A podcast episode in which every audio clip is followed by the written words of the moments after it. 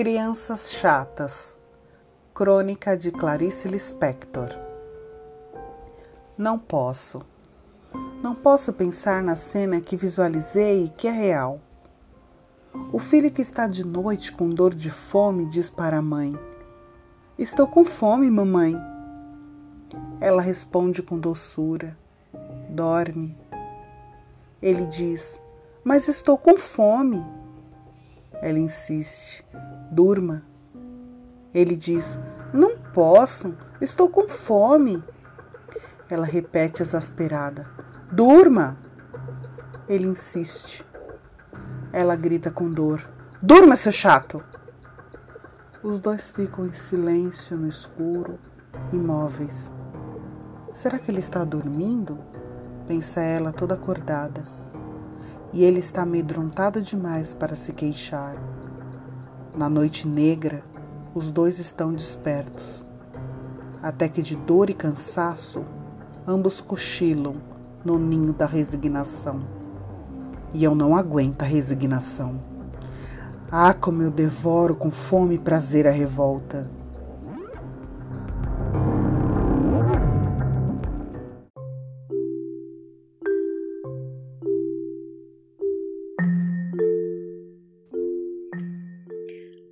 Última crônica de Fernando Sabino. A caminho de casa, entro num botequim na Gávea para tomar um café junto ao balcão. Na realidade, estou adiando o momento de escrever. A perspectiva me assusta. Gostaria de estar inspirado, de coroar com êxito mais um ano nesta busca do pitoresco ou do irrisório no cotidiano de cada um.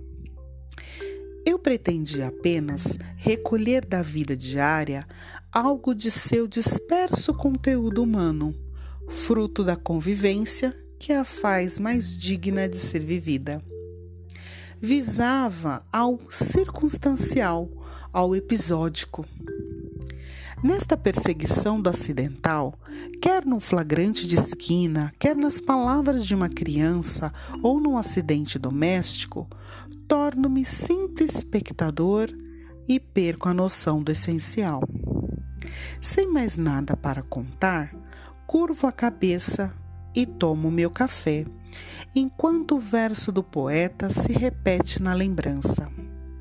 Assim quereria o meu último poema não sou poeta e estou sem assunto.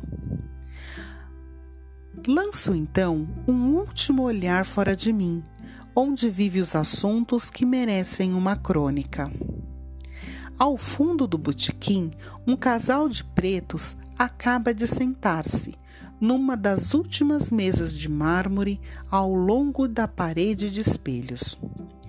A compostura da humildade, na contenção de gestos e palavras, deixa-se acrescentar pela presença de uma negrinha de seus três anos, laço na cabeça, toda arrumadinha no vestido pobre, que se instalou também à mesa.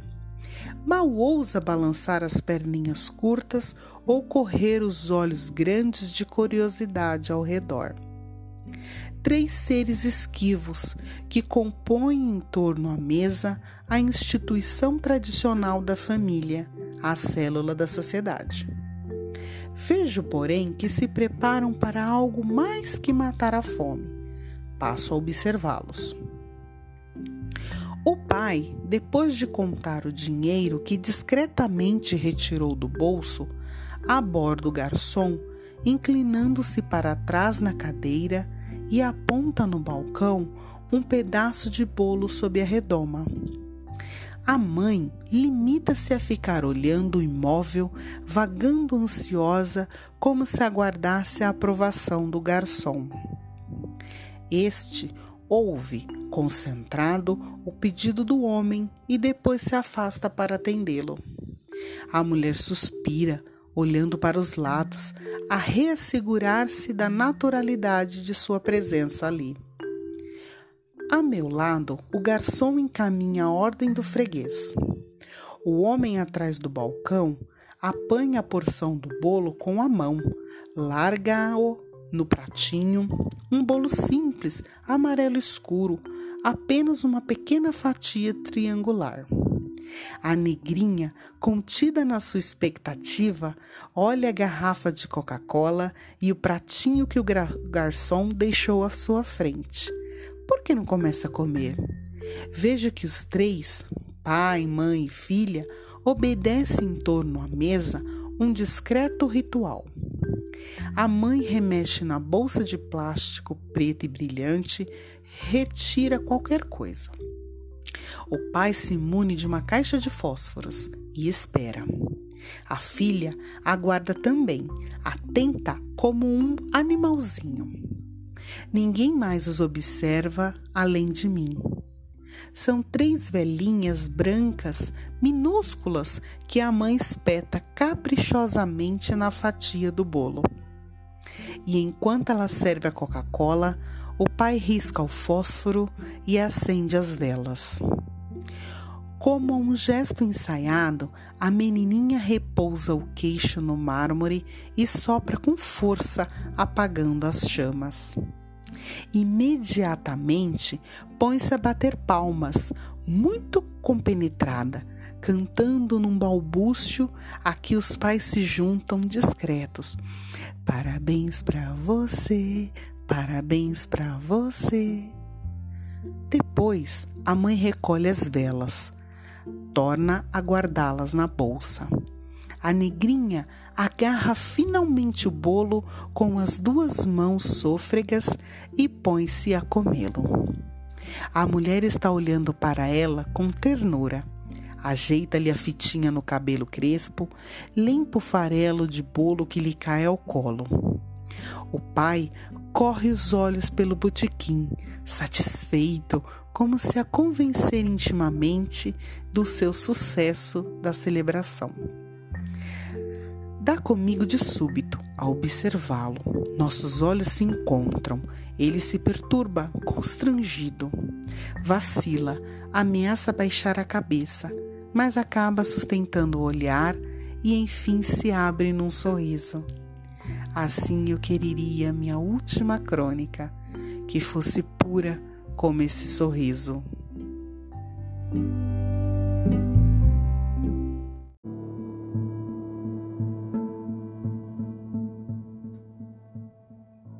Fernando Pessoa. Todas as cartas de amor são ridículas. Não seriam cartas de amor se não fossem ridículas. Também escrevi meu tempo cartas de amor, como as outras, ridículas.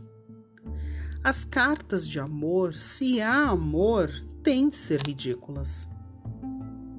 Mas afinal, só as criaturas que nunca escreveram cartas de amor é que são ridículas. Quem me dera no tempo em que escrevia, sem dar por isso, cartas de amor ridículas. A verdade é que hoje as minhas memórias dessas cartas de amor é que são ridículas. Todas as palavras esdrúxulas, como sentimentos esdrúxulos, são naturalmente ridículas.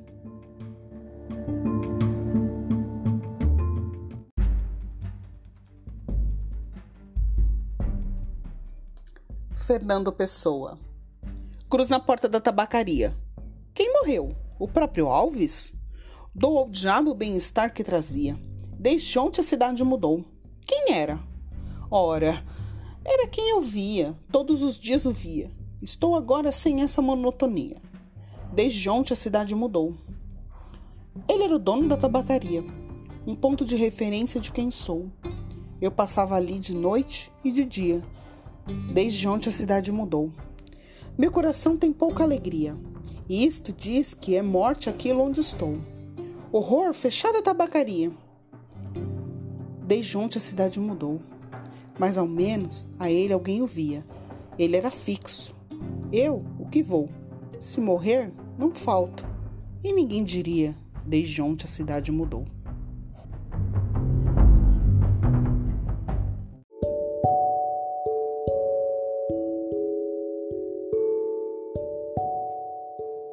Fernando Pessoa. Lisboa com suas casas de várias cores, Lisboa com suas casas de várias cores, Lisboa com suas casas de várias cores. A força de diferente, isto é monótono, como a força de sentir, fico só a pensar. Se de noite deitado, mais desperto, na lucidez inútil de não poder dormir, quero imaginar qualquer coisa e surge sempre outra, porque há sono, e porque há sono um bocado de sonho. Quero alongar a vista com o que imagino por grandes palmares fantásticos, mas não vejo mais. Contra uma espécie de lado de dentro de pálpebras que Lisboa com suas casas de várias cores.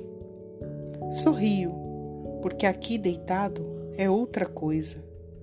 A força de monótono é diferente. E a força de ser eu, durmo e esqueço que existo. Fica só, sem mim, que esqueci porque durmo. Lisboa com suas casas de várias cores.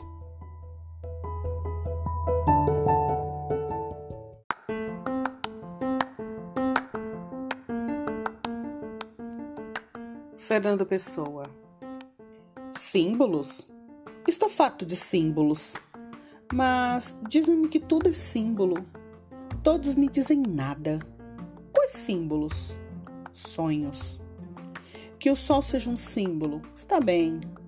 Que a lua seja um símbolo, está bem. Que a terra seja um símbolo, está bem. Mas quem repara no sol senão quando a chuva cessa? E ele rompe as nuvens e aponta para trás das costas. Para o azul do céu? Mas quem repara na lua senão para achar bela a luz que ela espalha e não bem ela? Mas quem repara na terra, que é o que pisa?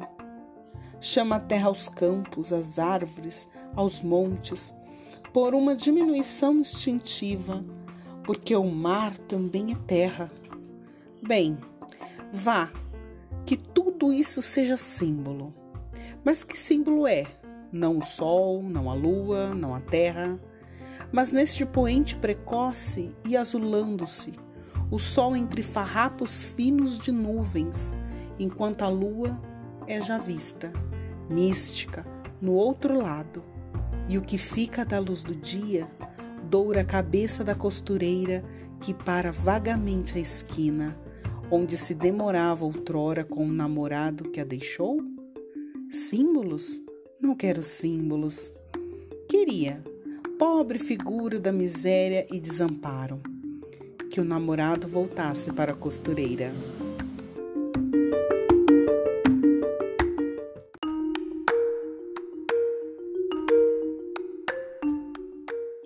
Fernando Pessoa, Lisbon Revisitar 1923.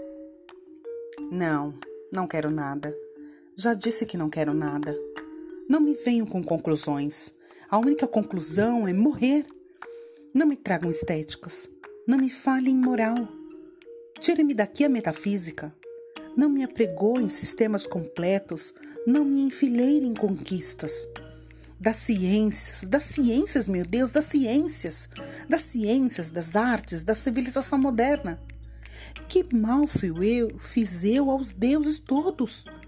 Se tem a verdade, guardem-a. Sou um técnico, mas tenho técnica só dentro da técnica. Fora disso, sou doido, com todo direito a selo. Com todo direito a selo, ouviram? Não me massem por amor de Deus. Queriam-me casado, fútil, cotidiano e tributável? Queriam-me o contrário disto, o contrário de qualquer coisa?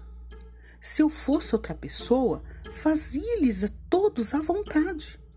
Assim como sou, tenham paciência. Vão para o diabo sem mim, ou deixe-me ir sozinho para o diabo, para que havemos de juntos. Não me, não me peguem no braço, não gosto que me peguem no braço. Quero ser sozinho. Já disse que sou sozinho. Ah, que maçada quererem que eu seja de companhia. o céu azul, mesmo da minha infância, eterna verdade vazia e perfeita. Ó oh, macio Tejo, ancestral e mudo, pequena verdade onde o céu se reflete. Ó oh, mágoa revisitada, Lisboa de outrora de hoje. Nada me dais, nada me tirais, nada sois que eu me sinta. Deixe-me em paz, não tardo, que eu nunca tardo. E enquanto tarda o abismo e o silêncio, quero estar sozinho.